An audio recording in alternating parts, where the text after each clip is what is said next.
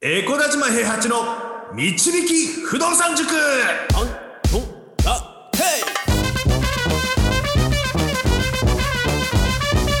この番組は私エコダ島平八と不動産塾の右明かし担当 JJ でお送りします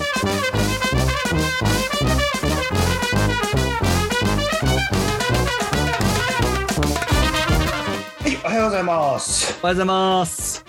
いや JJ 君、い僕ね性格が破綻してるんでねはい 100%FP を取りなさいって言われた保険系の会社で働いてたんですけどはいあの全社員の中で FP を取らなかった3人のうちの1人なんですよね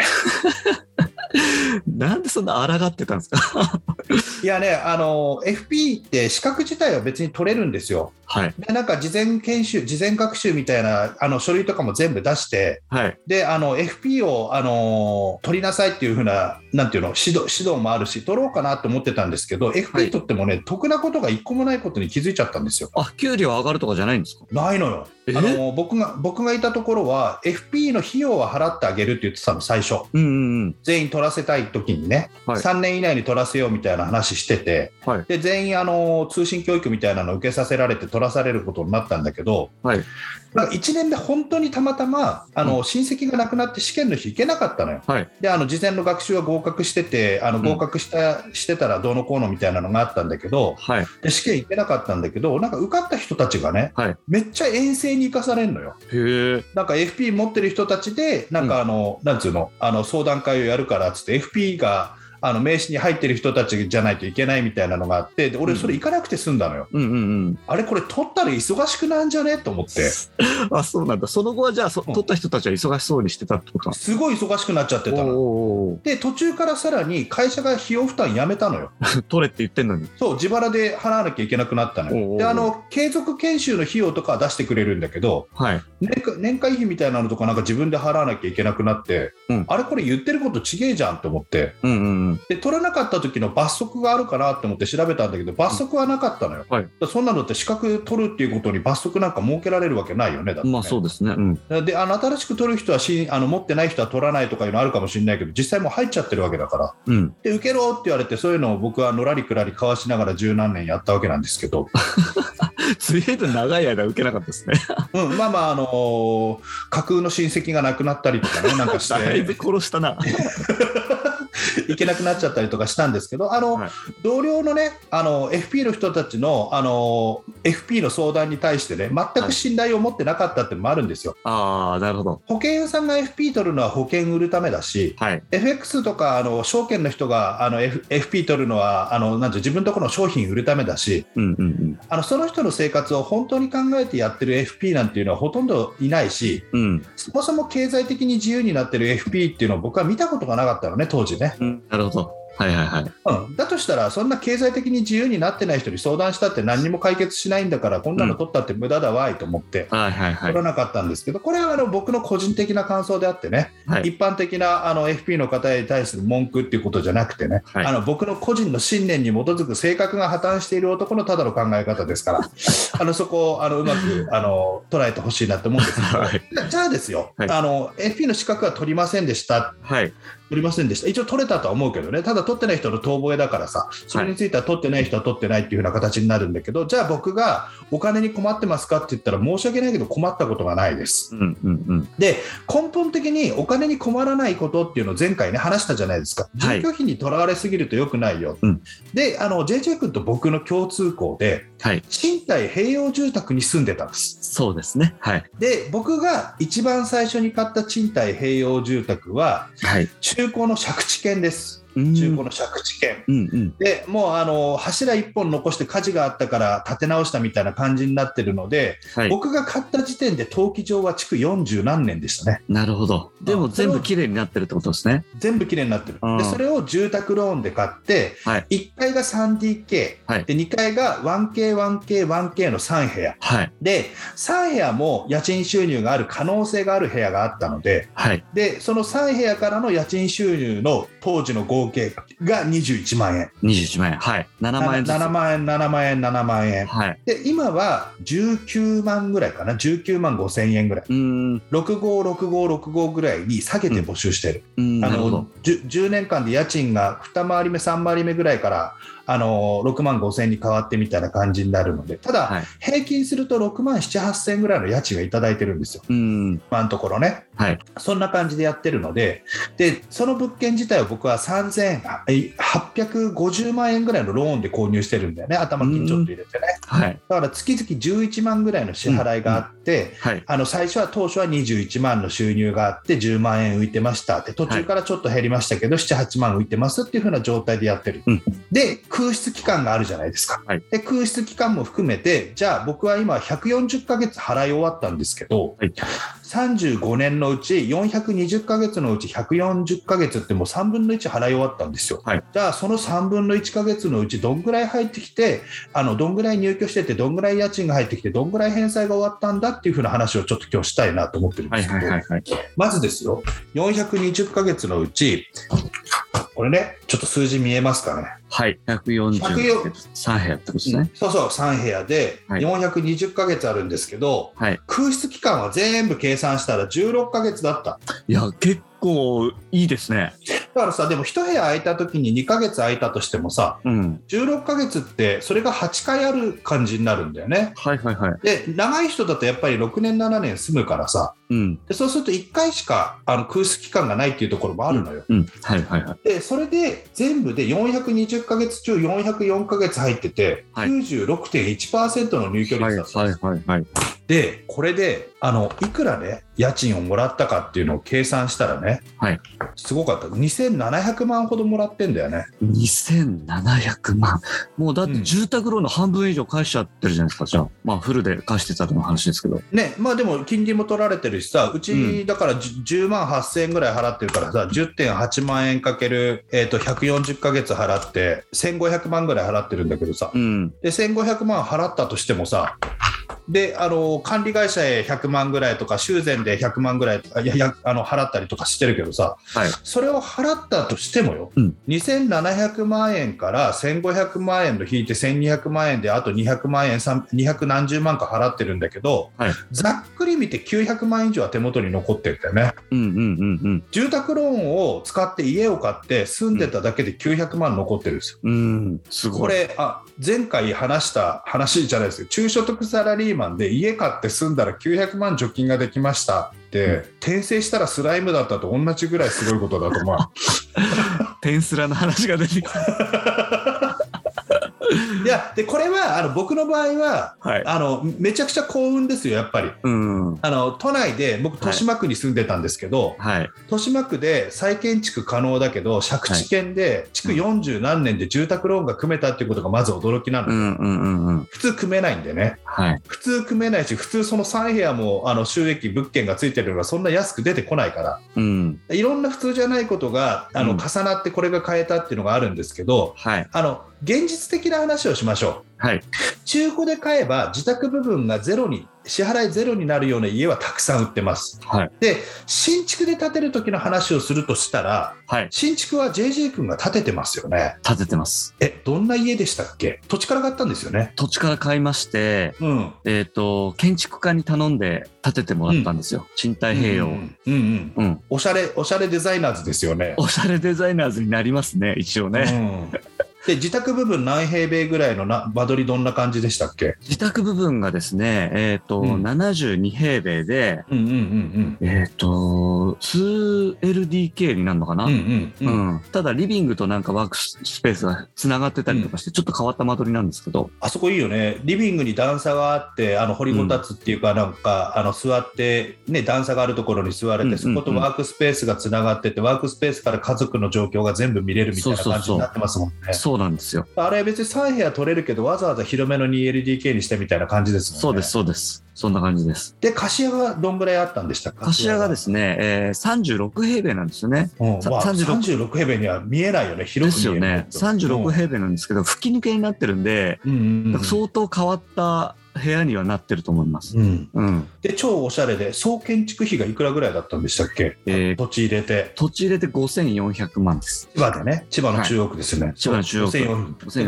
5400万ででそれ住宅ローンで組んでるんですよねで、頭金が一応500万ぐらい入れてるんですけど、ああじゃあ4900万円ぐらい組んでそるうんで。ですすね4900万円。うんで、うん毎月の支払いが14万円。はいはいはいで、うん貸してる部分があるわけじゃないですか貸してる部分が毎月7万8000円で貸してます。約8万円ねそう。ってことはあの貸してる部分30平米に住んでる人が払ってる家賃より約8万、はい。あの JJ 君が実質的に負担している住宅ローンの方が低いってことですよね。低いです。で今あの何ヶ月ですか払ってえーとですね、55ヶ月ですね。 55ヶ月で、はい。うん、でな何ヶ月入居してましたえっ、と、52ヶ月です。い2回ちょっと入れ替えがあったんで、あでもすぐ決まってるってこといだや、よねもうほんとすぐ決まるんですよ。おー今ね見ました僕が420分の404ヶ月入ってて96.1%の入居、はい。 JJ 君が55分の52ヶ月入ってて94ヶ月の入居94% 94%, の入居、はい。でこれで退去があったらどうすんのとか、うん、うん。あのいろんな話する人いますけどはい。これよりか低かったりしてもですよ、うん入居してない期間が低くあのもう少しなかったとしてもですよはい。少なくともあの自分たちが負担する住宅費の割合がめちゃくちゃ減ることだけは確かなんですよ。そうですね。 JJ 君はどちらかというと精神的に自分が新築に住みたかったりとかおしゃれな家に住みたいっていう精神的な満足度も、あの考慮してそれを達成した上で、達成した上でですよ、はい。実際だったら134万払わなきゃいけないのをはい。 67万の支払いで済ませてます。はい。ってことは、もともとは住宅ローンが組めるっていうことは、それぐらい支払えるっていう風な年収もあったわけですから、はい。生活的にはその分使えるお金が増えて、はいあの余裕ができちゃってるんですね。そうですね。さらにですよ、さらに住宅ローン控除があって、はいお。金が所得税で払った分が戻ってくるわけですから、はい。はい。はい。金利なんて払ってないのも一緒なんですよ、基本的には。うんうんうん。金利分以上のお金が戻ってきてるわけですよ。年に1はい回ボーナスが増えるみたいな、ちょっとしたそうですよちょね。っとした年で割ると40弱ですもんね。住宅ローン控除。うはい。うん、それが戻ってくる、まあ、あの JJ 君は高所得サラリーマンだから恩恵が大きくて俺はあの低所得中所得サラリーマンだったからそんなに十何万ぐらいしかもともとなかったんですけどうんそれでもね多いんですでですよでですよ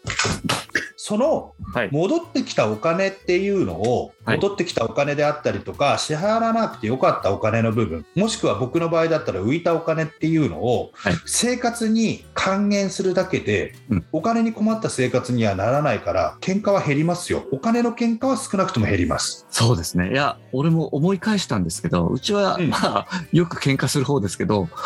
お金で喧嘩したことないですね。でしょはい。これもうちもお金で喧嘩なんかしたことないうん。これって、あのー普通の低中所得サラリーマンから見た時によはい。お金のまあ喧嘩の題材に上がること自体がおかしいんですようんうんうん。わかりますあの身分相応の家に住んでれば絶対に大丈夫なはずなの。はい。で、お金の喧嘩が出てくる原因は絶対に身分不相応な家に住むか、ギャンブル女うんうん、うにん。お金使っちゃってるか。はい。で、そもそもギャンブルとかそっちにお金使っちゃう人っていうのは、あうのん結婚相手で選んだ時点で失敗ですからね、基本的にはね。うんうん、治んないから、病気だから、それも。うん、うんそうですね。やめらんないみたいですね。そうだからね。ただね、お金の病気っていうのは治すことができるんです。うんあの新築一戸建てを買わなきゃいい。うんうんうん。わかるかな新築一戸建てっていうのは高所得サラリーマンが目指すべきものであって中低所得サラリーマンが買うものではなくてできればあの老後のことも考えて、はい状態のいい中古の物件で掘り出し物を探せばいいんですなるほど。でも一番いいのは賃貸併用住宅を買うことなんですうんうん。自分が住居費を払うんじゃなくて他人に払ってもらうことによってう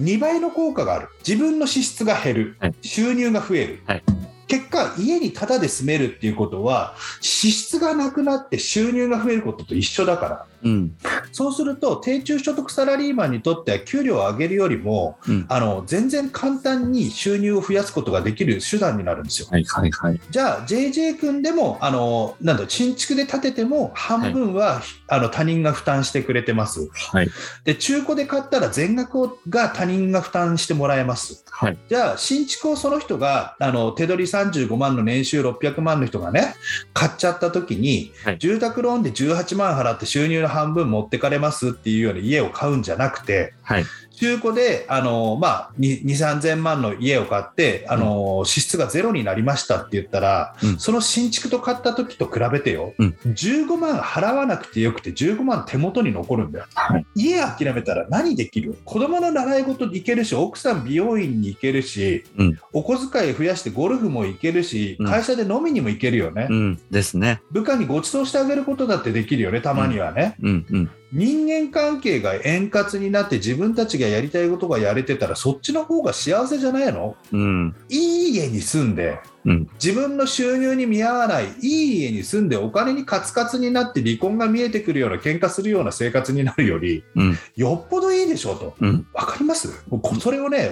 分かってもらえなくてね今までねやっぱりねずっとねこれなんで分かってくれないんでしょうね。単純にその算数の話じゃないですか、これは。うん本当にそうなんですようん。だからやっぱりあの家っていうものが特別すぎてはい。あのただの算数で考えることができなくなってる人が多いと思うんですよね。うーん。なるほだかど。ら僕はね、ちょっと今までは優しく言いすぎてね、あうのんそれがみんなに分かってもらえなかったから、これからは厳しく言っていきます。うん。離婚理由の1位がお金になってるサイトがあるんですよ。ああ、そうですか。うん、うーん。いろんなところあるんだけどね、性格の不一致が1位になってて、はいはいはいなんかあのアンケートって便利だなと思って、自分が取り上げたいところだけ探せば、1位になってるサイトあるんだと思ってう。んうん。まあでも大体上位に入ってますよ、お金の理由の,、うんあの、離婚っていうのがね。はい。でお金の理由があの原因で離婚した人たちってその後もお金に困り続ける人生になるんですよ大体うん。こうしてね、まあ、うんお母さんの方、まあ、大体親権はお母さんに行くんでしょうけど、ん貧乏になっちゃいますもんんね。ということですうん。だか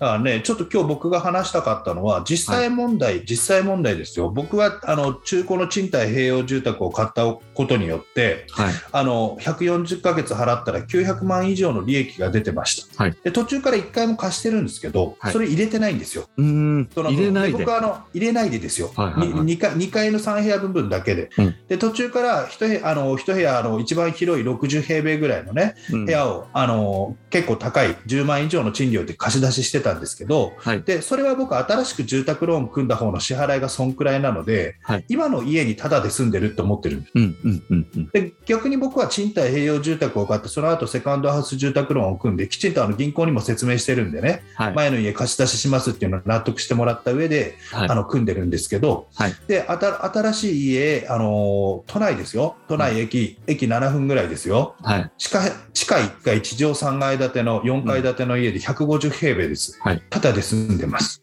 実質ただで。実質ただで住んでます、はま、前の家の1階を貸したことによって住んでます。いはい。でこれがこういうことだから社宅に住んでるから住居費がかからなくていいって言ってる人はあの、はい会社辞めたら社宅住めないよねはい。であの将来、実家に帰るから家なんて買わなくていいって言ってる人はあの実家に帰った後貸し家にすればいいよね。ああ、あの、中古でどっかに買ってあるんだったら。そうそうそうそうそうそうそう、はいはいだからそもそもだってさあの別に高い家買えって言ってるわけじゃないんだからさ、はいだからあのせめて家賃と同じ分ぐらい家賃以下の支払いで住む家を買っちゃえばさ、うんそれだけ手元にお金が残ってさで老後、うん自分の田舎にす引っ込んだ時にはローンが終わってたらその家売却して老後資金にすることもできるしさ、はいあのそれを貸し出しして年金のプラスで受け取れるものにしてもいいわけじゃない。うんうんだから住宅ローンを組まないつくあの使わないっていう選択肢はなくて、うんただどういう家を買うかっていうのをちゃんと真剣に考えなきゃいけないだけなんですうん。よね。うんうん賃貸栄養住宅っていうのは、中所得サラリーマン、低所得サラリーマンにとっては希望の星ですよ、うんうんうん給料が上がらないんだから、うん。収入増やすのはだって、バイトしちゃいけないとか、バイトしてたらかっこ悪いとか、そういうのもあったりするわけだから、はいはいはい。家買うの恥ずかしいことじゃないでしょ、うん。じゃあ何、周りがみんな新築の一戸建て買ってるから、俺も買わなきゃいけないの、そんなことないんですよ、火の車になる必要はないんです、そんなに簡単に。そうですね。うん、っていうことを今日ちょっとお話ししたかったってことですね。はい。い少し熱く語ってしまいましたけど、や、本当になんか、買ってない人は本当にこの話をしっかり何回も聞いてほしいなって思いますね。いや、本当ですよ。うん。いや、実は私も知り合いにね、うんあのー、新築のマンションを6000万で買った知り合いがいまして、うんうんうんうん。その前に何度も同じような話はしたんですけど、うん、買ってしまいましたね。分かってくんないんだよね。分かってくれなかった。ちなみにうちの塾生でもあの皇族生の人があの京都にいるんですけどミスター陳一君っていうのがいるんですけど、はい。なんかあの6、7千万ぐらいで買ったマンションがもっと高く2000万ぐらいプラスで売れそうで今、新しい住宅ローン組もうと思ってるんですけど1億のマンションを買おうとしてますって言ってたよ。すげえな。1億のマンション。奥さんも高収入だからさああ、そっか。そしたらなんか不動産投資の方のローンで結構借金があってそれが原因で住宅ローンのあの審査が通らないかもし れないです今物件売らなきゃ物件売らなきゃっつ って え、自宅用ってことですよね、その1億。自宅用です自宅用です。すごっ。うん、まあまあそういったことがありますとりあえずは。なので、いまあ、いろんな世界の人の話ありますけど、うん僕は低中所得者があのお金に困らないように生きてってほしいっていう風なためのラジオをやってる、あの放送をやってるつもりですのではい。あのそういう人たちにとってあの賃貸併用住宅っていうのは希望の星になりますよっていう実例を挙げてね、今日そうはですね。お送りいたしましたこれはね、はい YouTube でねちょっと流していきたいと思いますのでねはい。またあの見ていただければと思います。はい。まはいずですねありがとうございます。えー、じゃあ、面白いと思った方はフォローお願いします。あと、コメントはいとレターといいね、どんどん送ってください。よろしくお願いします。はい。では、塾長、今日もありがとうございました。ありがとうございました不動産は富を導く算数だこの番組はえ小林真平八と JJ がお送りしました